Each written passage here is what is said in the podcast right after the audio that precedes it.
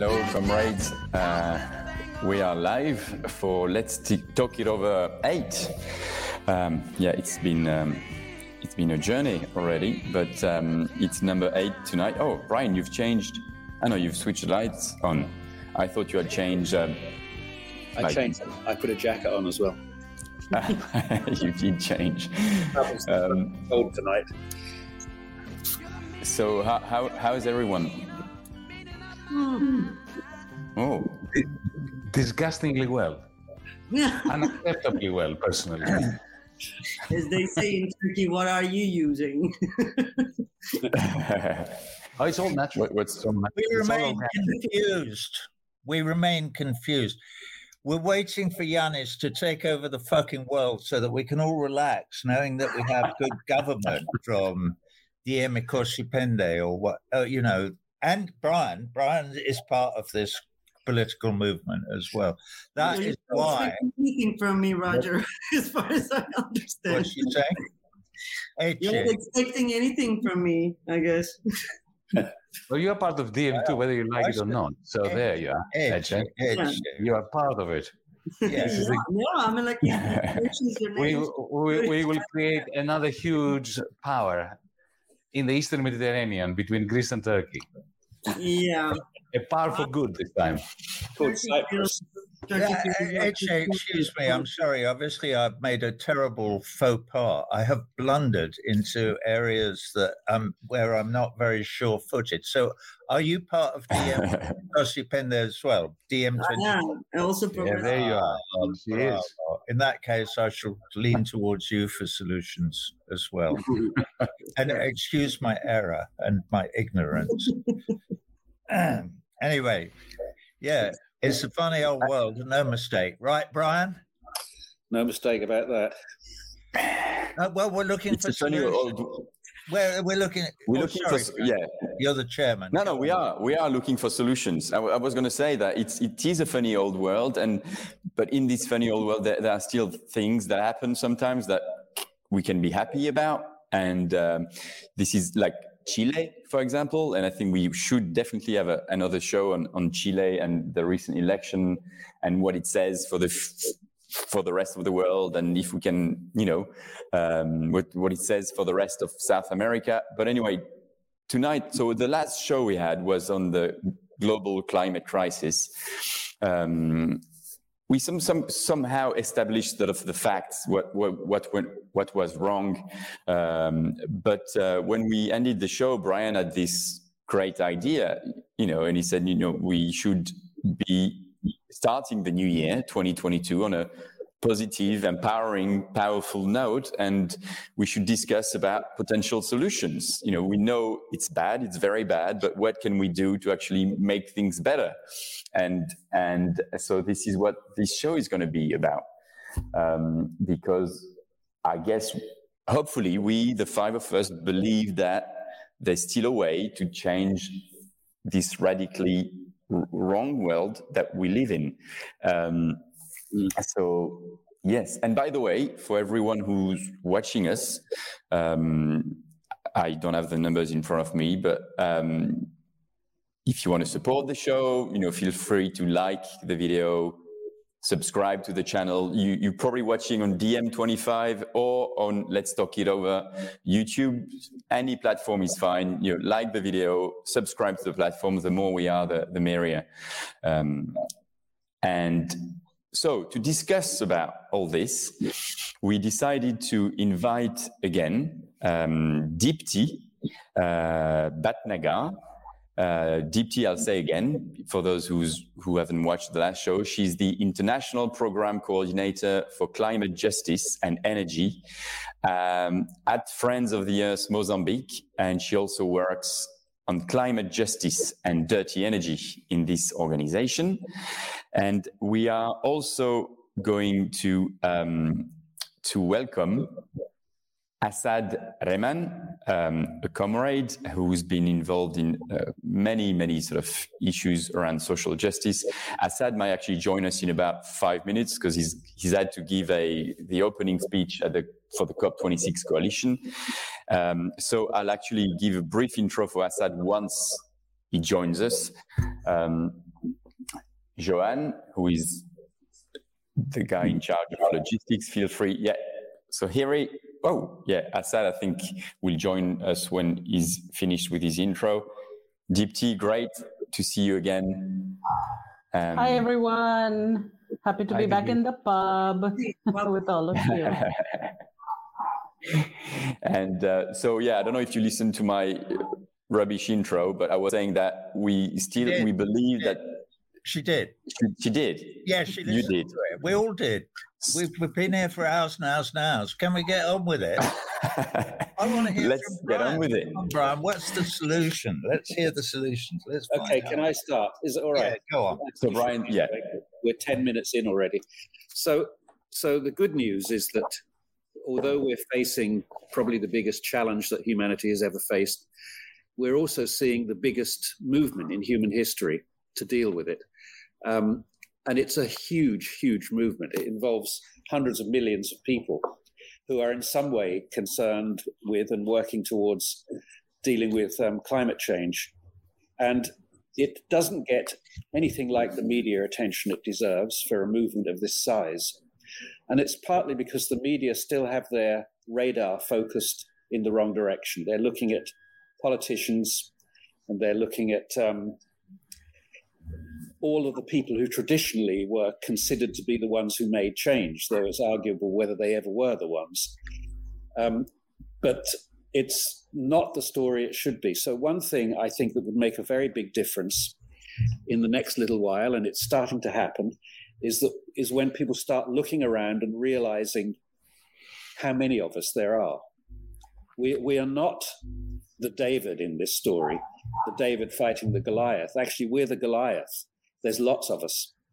Um, but the Davids have much better publicity machines than we do, and the Davids control the uh, the media. So so the story is not being told well. And one of the things I realized at COP COP 26 was how powerful and and how multitudinous this movement is. And I also realized how fucking hopelessly organized it is. I have never seen such technical incompetence as I've seen among the activists at COP26. The ludicrous situation of the most interesting people on earth being flown all the way to Glasgow from Tasmania or Sri Lanka and given a mic that doesn't work. And there being nobody in the room who knows what to do about it. It was so maddening. I thought, why don't they just have some roadies here? But, but one of the big problems with this movement is that it is it has originated among a very narrow echelon of people. I think it's getting bigger now, but the people organizing these things seems to me in general are very well intentioned, very intelligent, but hopeless at anything that involves dealing with the physical real world, even though that's what they all claim to be talking about. So, so I think we have to broaden a lot. Uh, and I think there are a lot of people who would be very happy to join the movement if they felt that their skills were understood and and appreciated. Um, so that's the next part of this movement for me is getting the army in place. The army that is going to pull this push this movement forward, and that means getting the not just the generals and the lieutenants, but the soldiers ready. Sorry to go military on you, but I should hope so. but I, I think it is that kind of struggle. Um, we have to we have to work at two levels really. We have to work on one on the one hand of for taking over the media representation of this movement um, and taking it out of the hands of the idiots who are currently telling the story. And we have to work at the other extreme as well, which is getting ordinary people with skills, with physical skills and competences, road managers, for instance, you know, the people who organize tours, some of the most creative people on the earth, as Roger will tell you, are road crews. They have to improvise all the time in situations which they've never seen before, and they're really good at it. And that's a sort of echelon of people that came out of popular culture and puts any army to shame in terms of initiative and improvisational skills. So, why aren't we working with those people? Anyway, the good news is that that's starting to happen, I think. We're just starting to realize that we need people who understand how a microphone works. okay, I'll shut up for a while because there's lots of other. No, that was good. Well said. The thing about rock and roll, which I obviously I couldn't, I'm with you a thousand percent. The two words that spring to mind when you think about life in rock and roll and about the people that you're talking about, the road crews, all those peripheral people who go together to put on weirdly complex shows and performances all over the, the two words that spring to mind are family Yeah. and circus interestingly enough Yeah. so it may be that what you're suggesting in some way peripheral to what you were saying is that we need to create a circus that people will look at hmm That's a good And way. Yeah, in yeah. order to create that circus that will attract the attention of the pe- of the army that you're looking to um, galvanize, Mhm. we need a sense of family because that is what that's what unites people in these kind of endeavors, and that's why they work themselves, you know, to the bone. To, and and that's why they get that enormous sense of satisfaction when the thing happens and yeah, we were all part of it, and it happened. And doesn't this feel good to what to act as as a community? So Yeah. thanks for that analogy. That's that circus is a very good idea. That's that's a really strong thought that we're Well, well. I'm glad you, I'm glad you agree because we you immediately in the, in that in your little speech there, big speech there, you know, you used they're much better at propaganda than we are. Mhm. It's weird that I'm talking about this upcoming tour of mine as well, or I was, we were in the preamble to this earlier, because that's what I, what I will be focusing on, if and when, is trying to be part of that circus so people will actually come and listen to what the clowns have to say and go you know what? That actually that makes a lot of sense. And yeah maybe it would be good to run away with the circus rather than just continuing to um, incinerate ourselves happily pour kerosene over ourselves and light the match which Mm. is what the human race is doing as we speak Yeah. not wishing to seem too negative about anything. and now I'll shut up.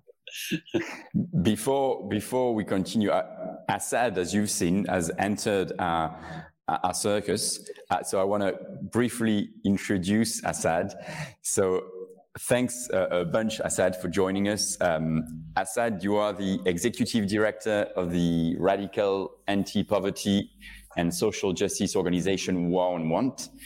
You're also the co coordinator of the Global Green New Deal project, and you were one of the founders of the COP26 coalition and its lead spokesperson.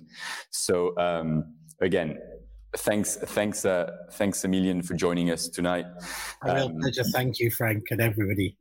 Welcome, Asad. Welcome. Yes. you, you've missed the first 10 minutes where a, a lot of very deep stuff were, were already said, you know, deep tea, no pun intended. Uh, uh, but uh, so, hey, I, I want to bring in Dipti because you um, are you one of these people that doesn't know how to use a mic? I definitely know how to use a mic. I'm super privileged. I mean, you know, I, I really recognize my own privilege and background as well. And that is so different from people around me here in Mozambique, one of the poorest countries in the world. What I do think that Brian alluded to that is important to understand in our movements is that we have very few resources. So the everything you said brian about the propaganda machine the media machine is completely turning away from the fact that we do have this giant movement and there are tons and tons of people involved. Partly it's because we do not have the resources to be as loud as some of the others are being. And and and i think that is part of the values of the movement. It's not like we want millions of dollars to be able to you know to be able to to do our tactics and strategies because it's also about that change of value systems that we need to bring about as part of the solutions right? We want to build a world where it's not money that's driving people's decisions. So it's not like we we want to use a tool that then we're not you know when we're we're trying to build a different kind of world. Um, so i think that I, th- I think that it's because we don't have a whole lot of resources that and, and sometimes we're really bad at technology and we need our rock stars and our you know writers to be part of this movement so that we bring something to the table and you bring something to the table. And we would love roger to have some of your crews to help us put together events. My goodness that would be completely amazing.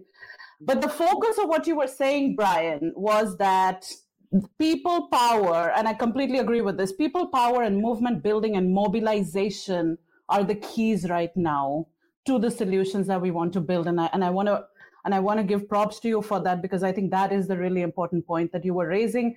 And that is what we're working on because unless we have a huge amount of people coming along with us, we're not going to win this battle. And and we we need to build a movement where everyone sees themselves you know? Even someone with privilege i was born in india. I find myself here in mozambique. There is a place for me in this movement and that is what i have come to. And that's what i'm that's what my approach is. How can i make everyone feel like they have a place in this movement as long as they understand their privilege but they come along with us in this journey? You know what i mean Mm-hmm. Um, can I just make one brief comment on that?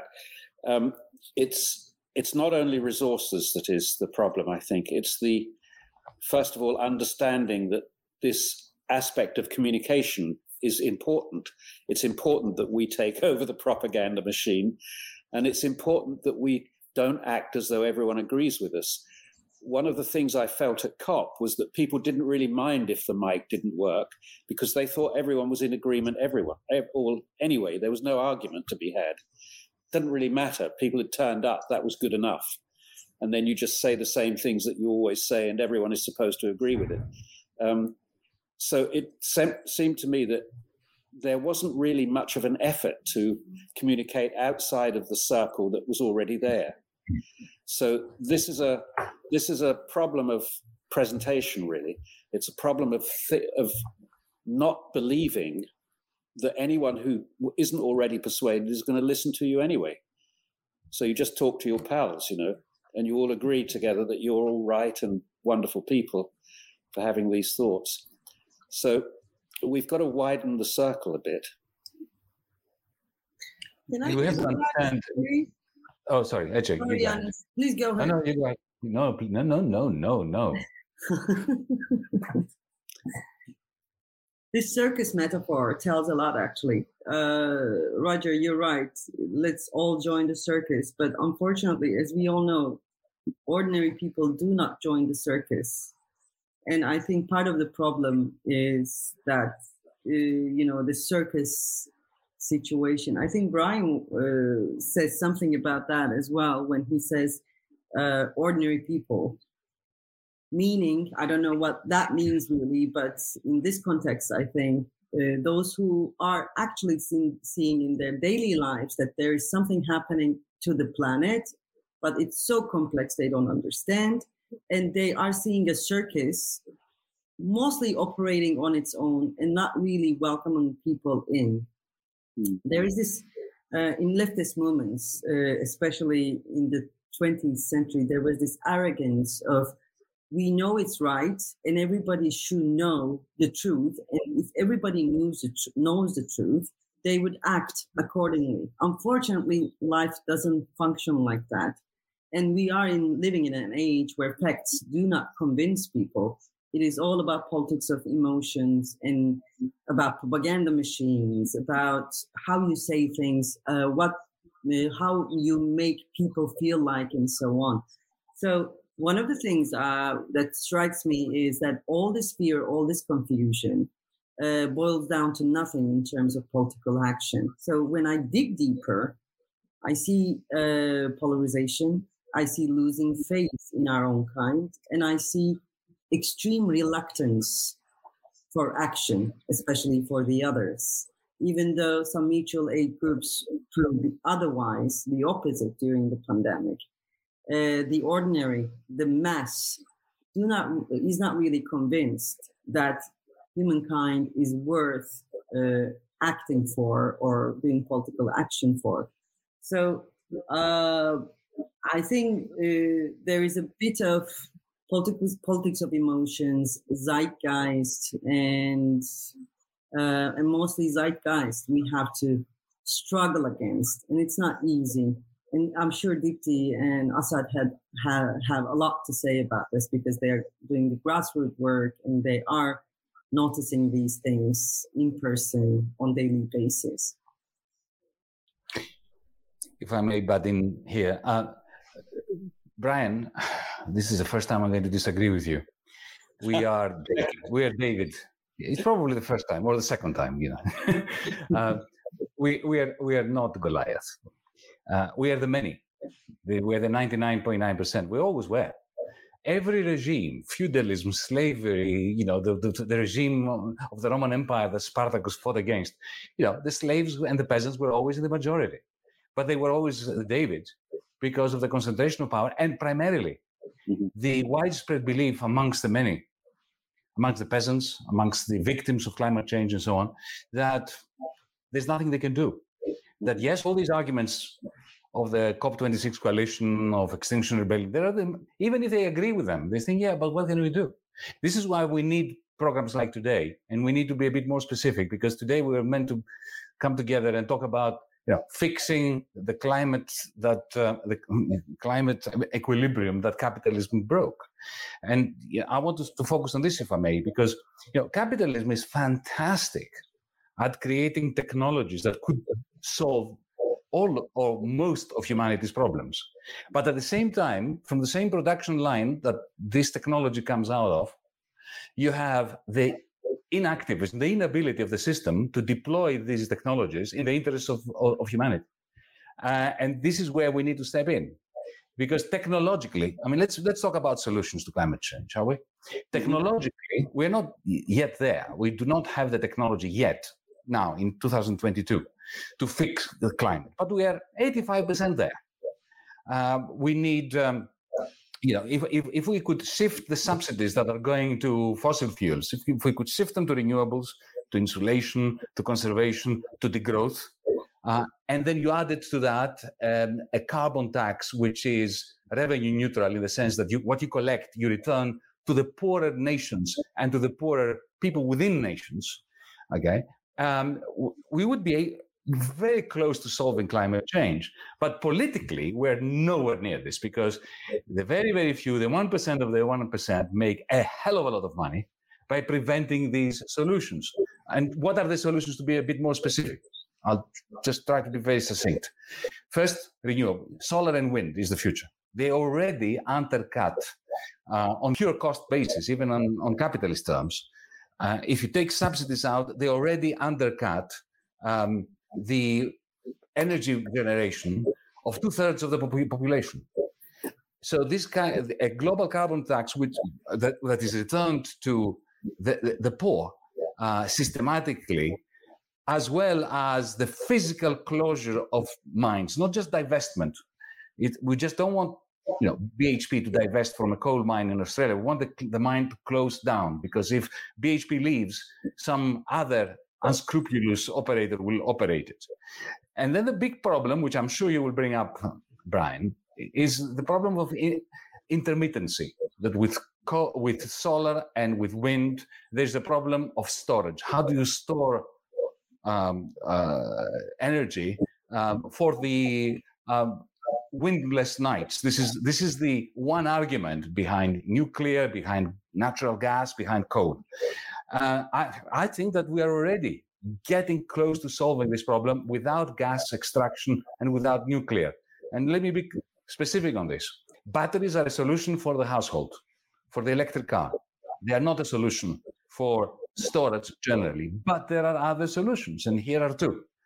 Um, you see, I'm trying to focus on solutions. One is cryogenic compressed air. Already in Texas, there are very successful projects uh, that use wind and solar power during the day or during windy moments in time to compress air cryogenically and then to decompress to allow the decompress to produce energy when there is no wind and there is no sun. And primarily there is a i'll give you an example net power in the united states is already using uh, the Allam cycle very very successfully in this. But the holy grail of storage is green hydrogen um, already last monday last monday uh, nicola sturgeon the premier of scotland the government of scotland auctioned off 23 gigawatts of uh, wind power, okay, and received the state, the state, the, the Scottish government received 700 million pounds from 70 companies bidding in order to generate from floating wind turbines on, you know, in the middle of the North Sea, more than the, the whole amount of energy the United Kingdom needs, not just Scotland, the United Kingdom needs. So, and the, the point is to convert this into green hydrogen, which can then be used to fuel tankers, to uh, to, to power the big industries which cannot be operated on battery power. Uh, steel, cement, glass, chemicals, and fertilizers. Mm-hmm. We are on the way to be doing that. And once the, the carbon tax that I'm referring to reaches something like $70 a ton, then gas even is going to struggle financially to compete. Now, for, of course, for all that, you need politics to intervene because the market will never allow this to happen. Yeah. Capital will never allow that to happen. And let me just, you know, put my preemptive strike first, Brian. Nuclear. Let me tell you why I wholeheartedly reject nuclear. There are three reasons for that. Firstly, too late, too costly. If we if we were to decide today in Greece, in Turkey, in Britain, and so on, to invest massively on nuclear power stations in order to um, to, to, replace natural gas, to replace you know, to, to provide the storage, the, the, the non-intermittent uh, voltage that is necessary, it would take between 10, 10 and 12 years before they come online. Minimum, minimum. It could take 15, but the minimum is 10 to 12 years.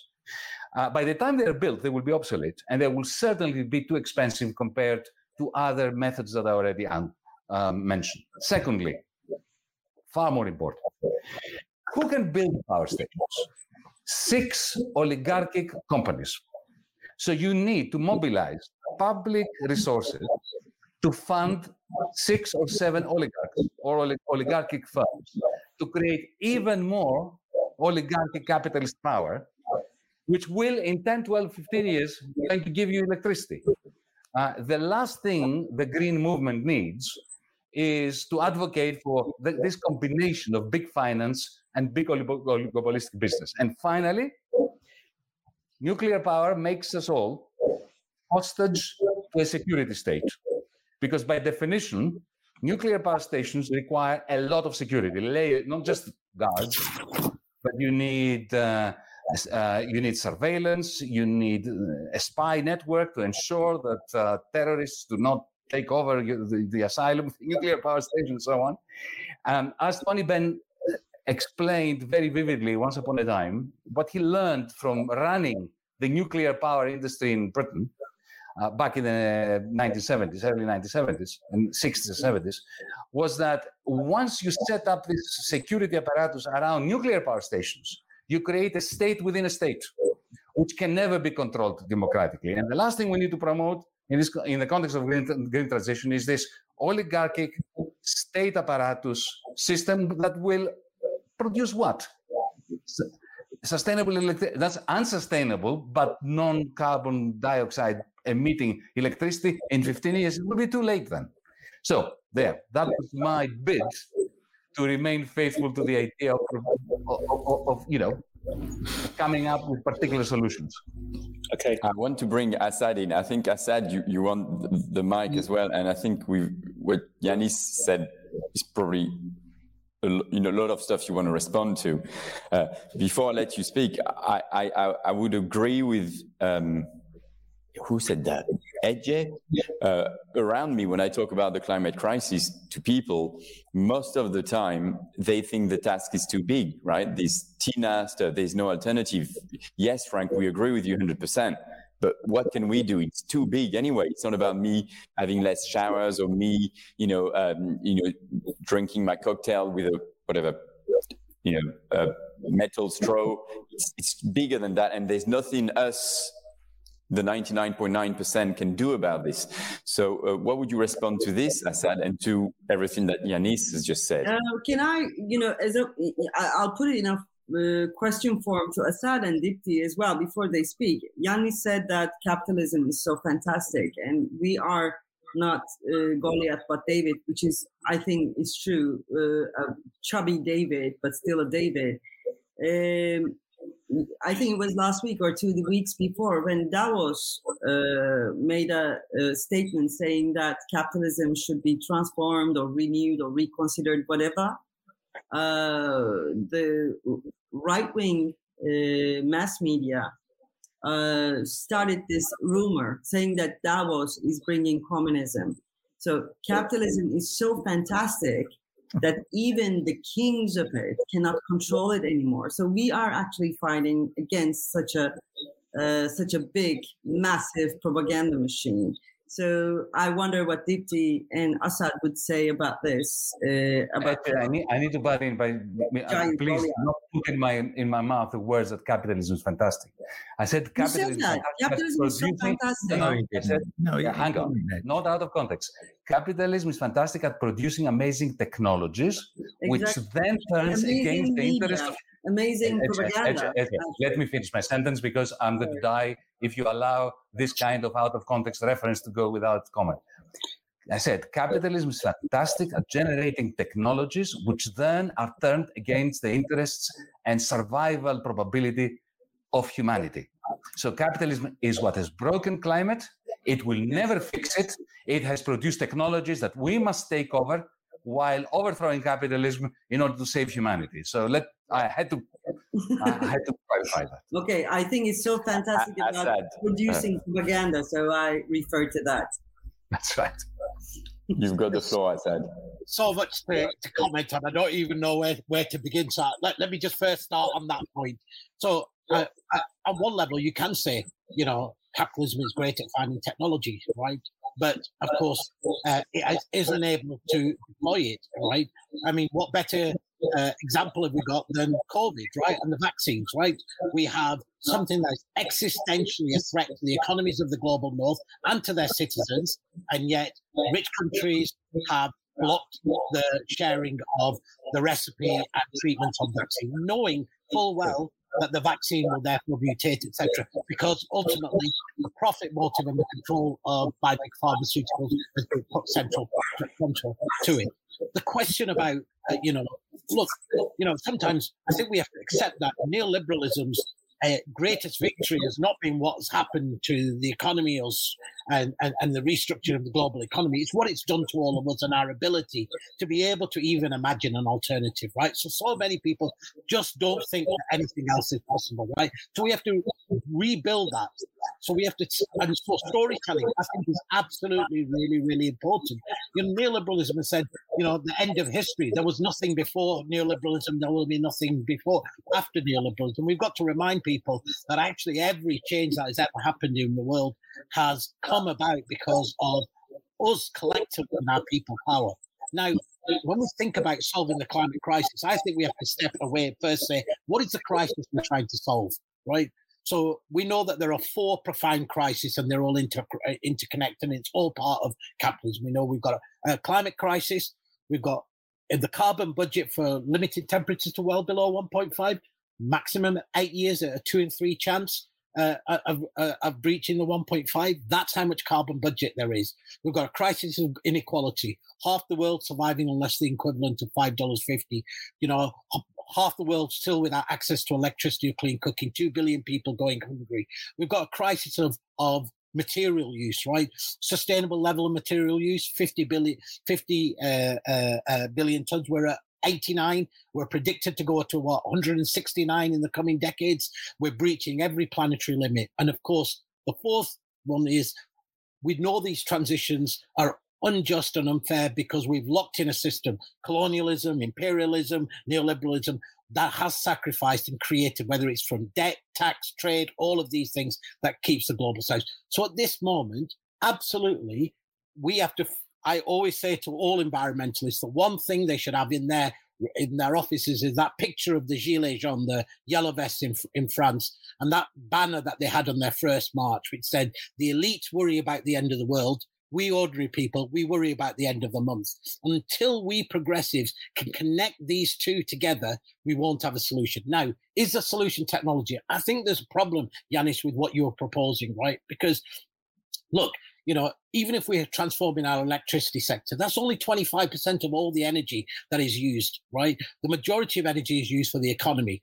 We have to reduce energy by about 60% whilst increasing energy demand by about 60% to meet energy poverty. Is that possible by simply thinking about technology? Or do you need to say, well, actually, to transform whether it's the energy system or the food system, which are two critical components, we have to go much more profound about.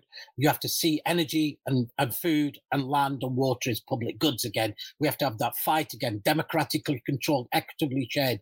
So I don't want to get into a conversation about less. I want to get into a conversation about better. And the getting into the conversation about better requires us to be able to describe a vision of the world that we want, right? And then have the concrete political demands. Now we know there are a million things that need to be changed. But there are some threads of the tapestry of neoliberalism that, if you undid, would start to actually weaken the whole architecture, right? So energy and food are critical ones. We know land, we know living wages, social protection, all these things that directly relate to the majority of people. So when we ask also ourselves the question, you know, how does this connect with where people are? We should also recognize depends on where you are in the world. Because for most people in the global south and in movement, the fight around land, food, and energy and living wages and such is an everyday fight. That might be in the global north. We still say, oh, well, we're just being told about individual behavior and, and so we have a slightly different fight, I think, depends on, on where we are. But we know that this moment we're in, in the crisis of capital as we see it, that inequality and poverty are the key determinants. Now, there's a reason why the right use inequality and poverty as an argument against climate, right? If you look at the rise of the populist right, they're all using this is green crap on the poorest people. The poorest people will be will will pay the price, and so we're right. We can look backwards and say the greatest defeat of, of environmentalism was the fact that climate was controlled by environmentalists, right? So they talked about in technology, they talked about in parts per billion in temperature rises, and not about warm homes for people, not about free public transport, not about things that directly connected with people. We're beginning to do that, right? We are in all the iterations, and but Yanis, you know, you've been part of from the whether it's the European Green New Deal, the Global Green New Deals, the Just Transition, the Eco-Feminist Network, that all of these things around the world are trying to do that. So I have way more hope in that fundamental question of building power, because that's the most critical thing. That you're building power for something, a demand for a vision. And I don't want to quote the Bolsheviks or the Islamists, Islamists, but both of them, if you look at their, you know, if you look at whether the Bolsheviks or the or the jihadists or the Islamists, they have a whole body of work of what they wanted in the world. But what did they connect with people? The Islamists talked about bread, about justice, right? And what did the Bolsheviks talk about? They talked about bread, peace, and just and justice. So I think it's partly more about what is the big story we're telling, and how do we make those stories hmm. relate to where people are, so people can see themselves as being part of the future. And if they don't, they're never going to come with you. If they can see themselves as something better, then I'm I'm a believer that you can move people. And you don't have to move 100% of people, but you can move enough people that we can actually start to weaken the the, the pillars of the, of the system as we've got it. Can I ask a question? Because I'm interested in. Yeah, bravo. Thanks, Asad, for all of that. This is this is the thing that's perplexing me somewhat. I'm going back to the beginning, you know, to Brian, because Brian's talking about the millions and I, I then realized that Brian was sort of talking about the climate thing and the movement, the global movement for people. I had no idea that's what this program was going to be about. I thought we were going to talk more broadly about solutions that necessarily are political to our predicament. We, the people, we, the many, who, whatever. So I'd like to know how many Brian thinks we are, and also who we are. Are we people who are aware of climate? Are we so, sort of Greta Thunberg followers, or are we people who who understand that the basic uh, financial inequality that pervades this planet is what is destroying us, or which is what Asad, if I'm right, I don't want to put words into his mouth, is is suggesting to us. So and so he encapsulated at the end with the idea that both the Bolsheviks and the Islamists were talking about bread, okay, and and justice. That was the thing that struck me about it. And it all seems to come down to this. These millions of people, I don't know how many million they are, do they believe the basic folly of this belief?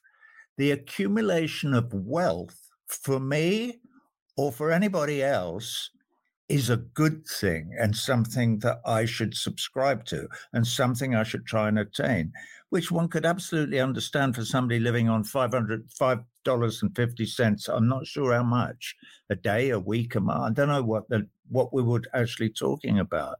Yeah, you want to, uh, well, actually, they don't want to accumulate wealth they want enough bread to survive and they want they want basic human rights so they want shelter and they want food and if they could get a bit of a healthcare system wouldn't that be nice? And a bit of an education even better now we're talking about paradise. This is paradise for most of us. I know i'm rambling but i will get i will get to something in a minute. Um so what was it? Bread peace it was bread, peace, and justice. When you ask these millions and millions and millions of people to go and stand in the street and say, We want justice for Julian Assange, four people turn up, or five, if you're lucky.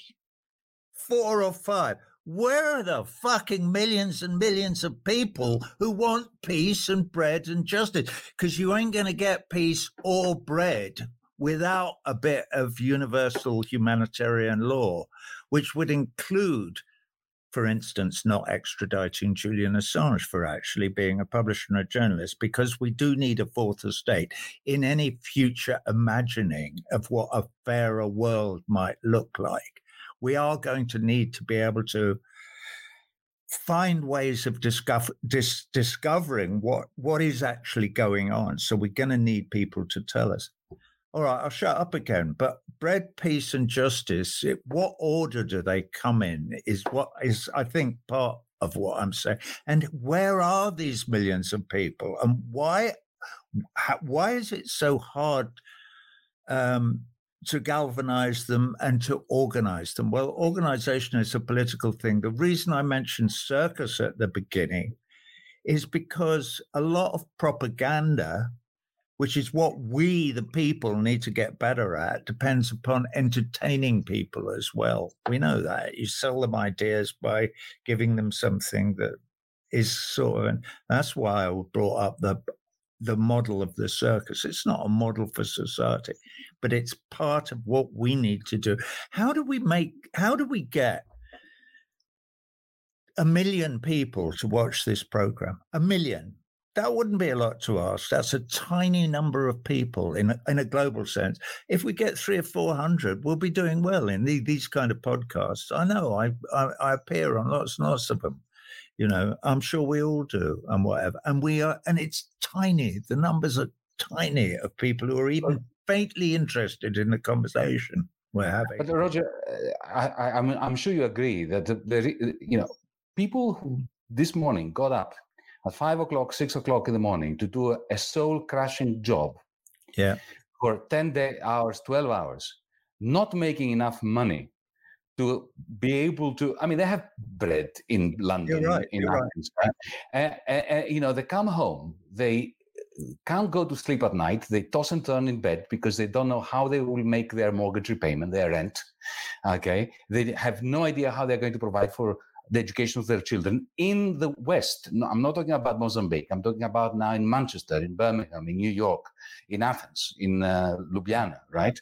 Okay. They come home and they, they switch on the idiot box and they want to be stupefied. They don't want to watch you and me talking about world peace and bread for everyone. They want to forget the fact that their life is such a fucking misery. This is the greatest um, mechanism by which the 1% of the 1% are keeping the 99.99% completely powerless. And I said, look, there's nothing in, that you said I, I disagree with.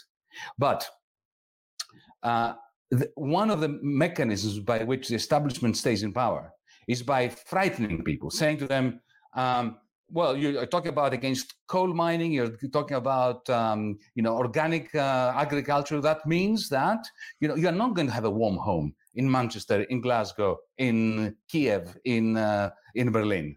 You have to be able to say to them, look, capitalism has created the tools and the machinery to provide enough bread for everyone, ten times over, enough warmth for our homes, a hundred times over, without destroying the planet, without coal we can do that today. What stops us is property rights. The fact that those technologies, those machines belong to the 1% of the 1%. This is why capitalism is killing the climate. So we need to combine a narrative of how we're going to take over the machinery that capitalism has won with a narrative of how this is going to change, save the planet. So, so I don't, I don't know if I can just j- j- jump in there. Uh, I think we're in a really incredible moment, right? Because obviously a lot of the ideas and our vision of the world about centering justice isn't new, right? We've all been striving all of our lives in these fights. But we're in a an interesting moment that when you do opinion polls now globally, and not just in the global north, but in the global south, but incredibly easy, more importantly in the global north, something like 85% of people say tackling climate crisis is really, really important. We have seen a new movement of young people and people coming out on the streets that they've never not been out on the streets before. And this is an opportunity for us to politically educate them. So whether they start with the premise of capitalism is bad or start with the premise of I want to fix the climate crisis, unless we are there telling a very different story with a potential political demands, then all of it, all of it becomes just all you need to do is call for action. It doesn't matter what kind of action, and somebody, gov- some government and some technologies will solve this crisis. And we're saying it won't solve this crisis. And if you look at the last few years in the global north, the idea now increasingly amongst young people is capitalism is broken. It's so prevalent, right? You talk, Roger, about a few hundred people watching this. Look, there was a clip from one of our platforms in the COP26 coalition talking about colonialism. I think it's at 10 million views now. 10 million views, right? So I think there is a huge appetite out there. And it's really incumbent upon us is really understanding how do we produce content in the platforms that young people and different people use that is doing that political education. Because when we all first became politically active, there were different routes, right? You go to a public meeting, you hear a rally, you do all of these things people are learning politically in lots of different ways, and we really have to be as smart as the one percent in terms of how are we providing content that doesn't sound like it's it's all about doom, right? Well, next time can I interrupt? Next time you come on, Asad, it would be great if you brought that clip with you and gave it to Joanne so we could throw it up on the screen now so that we can see what it is that you're talking about and what it was that attracted 10 million people to actually press play button on the thing and watch it and watch it again because you don't get 20, 10 million views without repeats people got. It was a oh, two-minute thing on colonialism again mm, and again and again. Yeah, on climate and colonialism by Vijay Prashad, right? I mean, you Vijay. Yeah, my yeah. mate Vijay. Exactly. Exactly. Oh, that, I've seen that clip. Of course, yeah. I've seen it. Yeah, yeah. Okay. Exactly. Now there's over 10 million views of that one clip. Right. But do you really think it is fear, as Yanis said, that stops people, or is it lack of faith in uh, the fact that another world is possible? Because I do think that it is that faith, and that has been imposed on us, obviously, especially after 1980s. So, because I know that humans can act uh, against their fears when you know when meaning is there, when they believe in things. I, I always start with this saying that maybe one of the problems is the progressive movement or the left. Do they actually genuinely believe that something is? If they don't believe it, how do you co- communicate that to anybody else? For too long, we've been just been content with saying, "Look how miserable the world is. Look how everything is bad. Look at the crisis. Look at the crisis." And actually, the elites have adopted all of that language. They say, "Yeah, there is a crisis.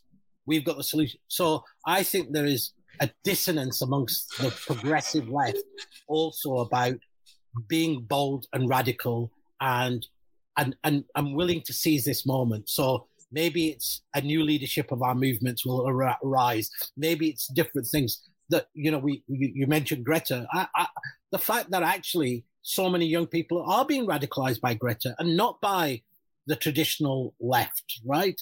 Here's this young woman in Germany who's doing a political analysis of climate, which is more radical than any mainstream NGO that there exists. That's quite incredible.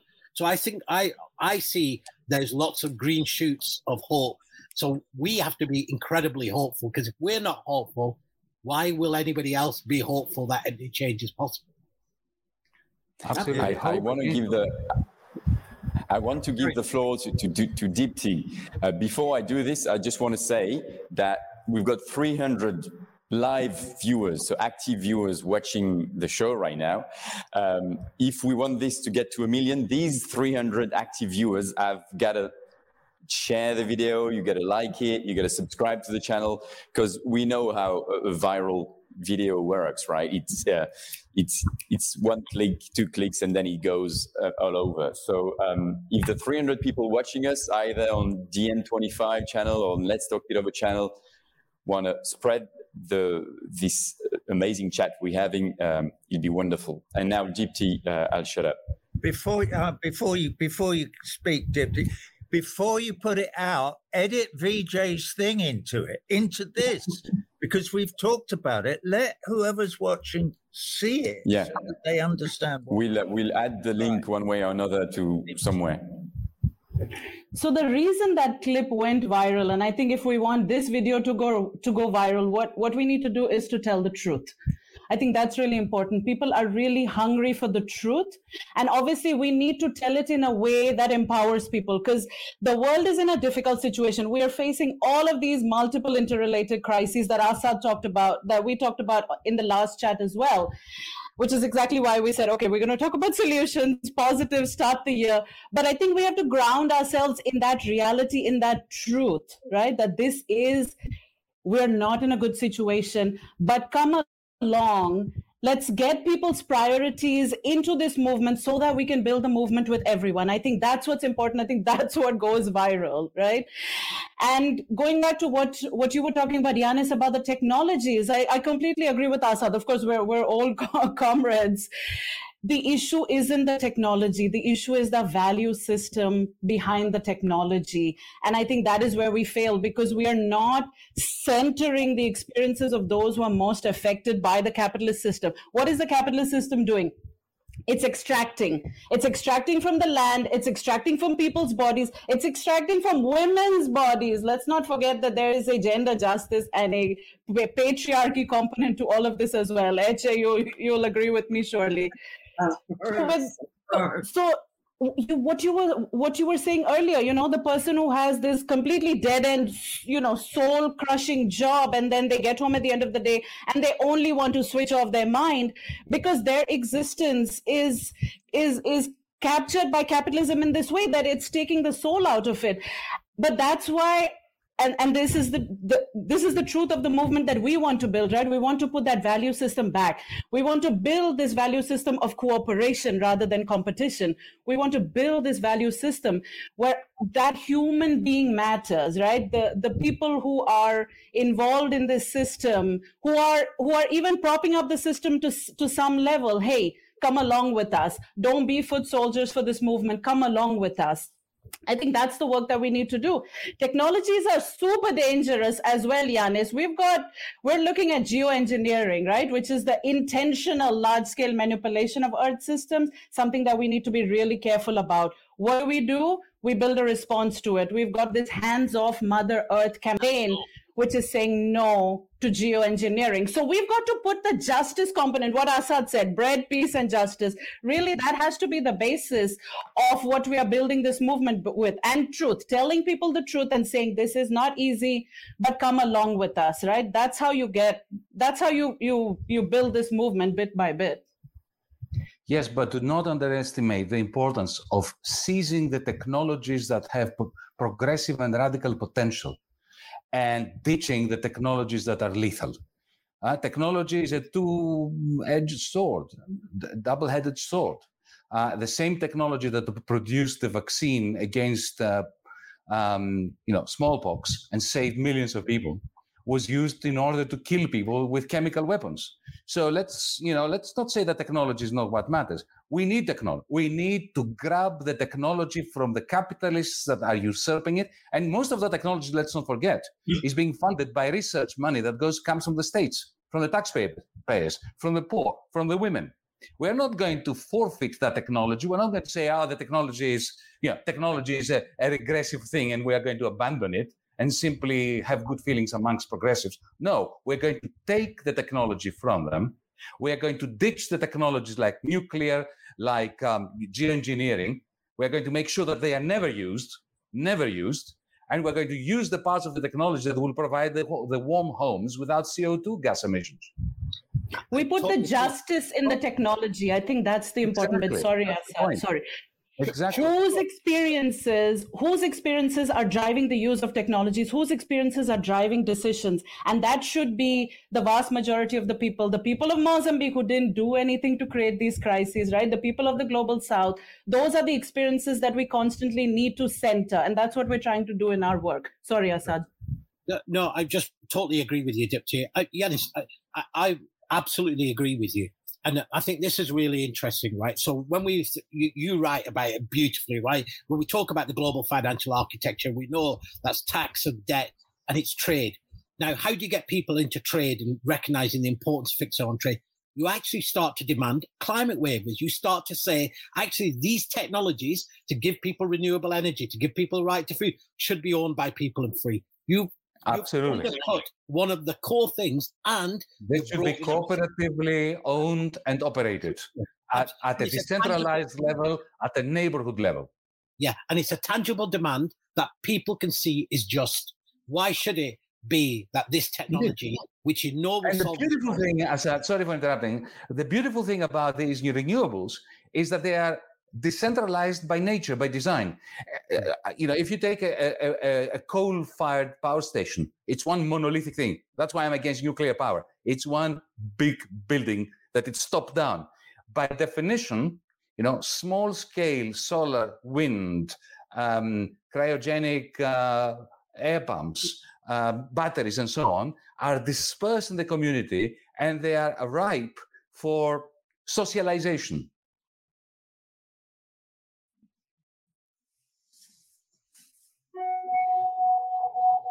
Brian, I think you're on mute. Brian, yeah. Yeah, yeah. We can't hear you. You need to unmute. You need your voice back. It's Uh, Frank. you unmuted him, Brian. You, you can talk now, Brian. Bravo. Thank you. Next time you switch me off, Frank, will you switch me back on again as well?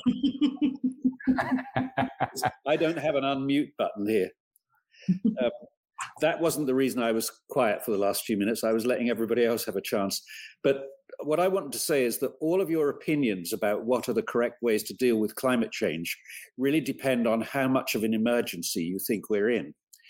Um, so it depends on what you think the time frame is. The reason I support nuclear is because it's the only technology that we have that works at a large scale, is very clean, and very safe, that, that can produce large amounts of energy. I don't propose it as a long term solution. I don't think it's going to be a long term solution. I think we'll, in the meantime, come up with lots of wonderful new ways of generating energy. But right now, the one technology we have that can replace coal, oil, and gas is nuclear. But And- Brian, you didn't. You don't engage engage with what I'm saying. The simple thing. Forget. I mean, of course, tell the people of Fukushima that uh, it's safe. But okay, let's forget that. Let's say that it is completely safe. Let's say that it is Nobody, nobody died from radiation It- poisoning. In Oh, okay. All right. All right. All right. Let, us not get into that because I'll get all hot under the collar. But let's see. Let's let's agree. For argument's sake, let's let's agree. It will take 15 years before it comes online. It will be gigantically expensive. It will create a security state. It will fund oligarchs. It's going to destroy our movement.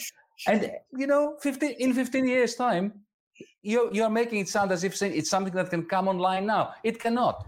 Look it at is France. online now, Yanis. France, it is online. France- Yeah. Okay. So you're is you're online. arguing for maintaining it. It's very And small proportion. And Greens Yeah. all over the world are shutting So it you're down. not uh, you are not suggesting that we build new power stations. Look at I France. we should as well.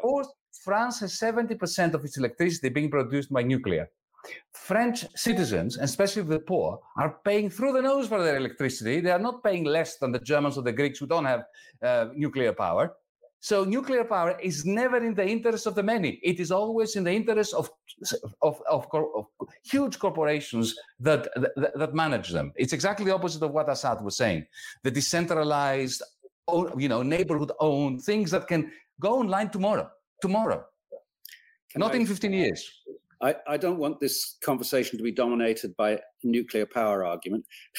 so I won't say any more right now, but um, I, I think I could answer all of those questions given one condition that we agree that we're in a real emergency where we Sure. need to make radical changes, not in 20 years, but in the next few years, Yeah. in the next two or three years. We agree on this. So anyway, I won't I won't go on about this anymore because it'll just hijack the whole discussion. I've seen many a discussion hijacked by this. Uh, we have an impossible job. We are trying to make people understand the incomprehensible, the end of the world. One, and we are also trying to tell them that it is this is very related uh, their day-to-day problems, such as bread. So this takes a lot of courage, determination, and faith, believing in uh, what we do. So as Asad and Dipti was saying, we need to be really hopeful. So I'm trying to finish this on a nice note, so to speak. Help me. No, I think the other thing. Sorry. I want Dipti. I think, oh, I said, I think we we're gonna have to wrap up. The idea is for the show to be sort of around one hour, and I also know that I said you're gonna run to something else, and Deep Dipti as well. So before we close the show, I would love to give you um, sort of the floor again. So maybe I don't know, Deep Dipti, Asad, who wants to start?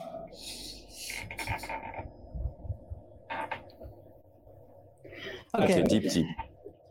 So I think what's important in what you just said, Ece, is what comes to my mind is solidarity. I think that's really important when we're trying to build this movement so that people can understand each other's struggles, right? So solidarity is my struggle is your struggle, your struggle is my struggle. And and we need to understand each other's realities. There are people that are really, really suffering right now because of the ravages of capitalism, because of 500 years of colonialism and, and genocide and you know the way the world is constructed right now so we need to be telling the truth but we also need to be talking about the, the, the beauty of human interconnectedness the beauty of thinking about the earth and the earth's beings and the humans that are here as as one connected system you know?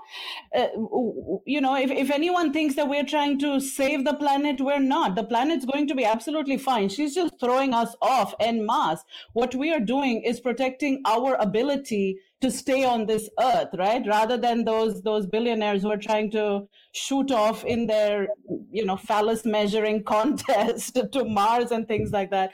We're trying to and and and we're standing in solidarity with the poorest and the most vulnerable people on this planet to say it's not right it's not just. And that's why justice should drive our decisions. And solidarity means understanding what other people are going through and feeling like i'm part of this you know? And, and i've got a stake in building this movement and and taking us forward So, it's, Frank, I'm I'm just going to say something now because it's in my mind. Although my mind is, it feels like a bucket full of marbles, you know, with somebody shaking it. So well done, all of you, brilliant. Um, but it's interesting to hear all this talk about, you know, the is the three isms: capitalism, imperialism, and colonialism, which uh, which Asad was talking about earlier. Couldn't agree with him more. Obviously, they're not the root of all evil, but they're they're a huge part of everything evil that we are confronted with in those generations of human beings who are actually alive now. And the other thing that I was really, really interested, very interested and impressed by is the idea of these small technologies that are local and that are controlled. Yanis mentioned cooperative, you know, it's where I used to go and go and buy the groceries at the co-op down on down on Cherry Hinton Road when I was a kid. Co- Cooperation is obviously fundamental to all of this. And the the other thing, the third thing that's come out of these discussions for me is the idea that of that property is unsustainable on an individual level. Right. We are all dead if we accept that Mark Zuckerberg and Jeff Bezos can own the world and rule the world because they own it. So, so this brings me to one other t- tiny comment, which is I'm quite involved in South America and in Canada, and also here locally in New York State, where I live, with Indigenous people who are trying to fight for the idea that our Mother Earth cannot be owned. That to treat the earth as property for individuals is a road to disaster. Environmental, emotional, psychological, and, and in every possible way. And that is an idea that it go, runs absolutely contra to uh, capitalism, imperialism, and colonialism. Those three isms believe that the earth not only can, but should be owned by the people with the biggest army. And hmm. they're so wrong. It can be destroyed by those isms, but it will never be saved by them. And so I th- thank you, everybody, for, the, for, the, for giving me this bucket full of marbles. No, I- That's Asad, you've got the I I just want to maybe on end on a moment on, on the ma- that message of hope about the importance of justice, solidarity, internationalism, cooperation, and you know I think the more the unique moment we're in is for a long time what connected somebody fighting in Greece or in the UK with somebody fighting in South Africa or in India around the right to food. This is a crisis that is so profound it connects everybody. So hmm. internationalism is not a nice add-on. Solidarity and cooperation are not nice add-ons. They're intrinsic to fighting this. That is quite unique. That the global north, which has benefited from the exploitation of the global south, now finds itself and its citizens in a position where, unless it takes on those demands of the global south as well, about Mother Earth, about public control and distribution of food and energy. Those are the solutions. That's what's unique about this moment. It's a truly global moment because it's a global crisis. And I always say for progressives, I will end on somebody I don't follow, of course, but Milton Friedman. And that's what we've got to, to, to, to hope. You know, when he said only a crisis, actual or perceived, produces real change. And when that crisis occurs, the actions that are taken depend on the ideas that are lying around. He said that's our basic function. Develop alternatives to existing policies, keep them alive until the politically impossible becomes the politically inevitable. And that's the moment we're in. The politically impossible is going to become the politically inevitable. The question is, is whether we've got a plan. They do have a plan. If you listen to their plan, they have got a plan about technology, about corporate control, about literally sacrifice we have to have similar a broad ambitious plan and our plan has got to connect with people because that's the only added dimension that changes the question of power how do we wrestle power from them and how do we put it in the hands of people to transform this world and i really believe that that is possible Here, here. That's a great way to end. And it falls on you, Yanis, to invite the viewers of this program uh, to Progressive International at this point, I guess. Absolutely. Absolutely. Th- Thanks, everyone, and uh, yeah, a fantastic way to to end this program. Asad, uh, again, I think we could have spoken for many more hours, but you guys are all busy. Um, so again, I want to thank um, Ece, Brian, Yanis, Roger, Asad, Dipti for making this discussion uh, enlightening. Um, if you're still watching, make it viral. You know, let's get to a million, and um, and we'll see you, I guess, next month um, for another show. Um, thanks again, everybody. Thank, thanks, Bye-bye. everyone. Comrades. Thanks, everyone. Keep telling the truth. The truth. Bye.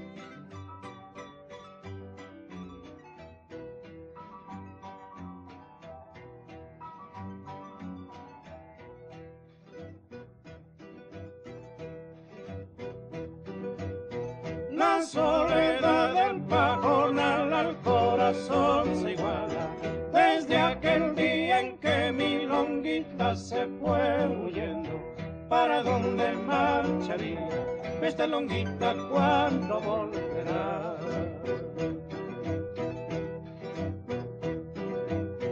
Han pasado ya seis cosechas, en el campo solo hay rastrojo. Con tu partida has dejado en mi alma solo abrojos. Y a la rama de los sauces se inclinaron más al río. ¿Para dónde marcharía Pestalonguita, cuando volverá?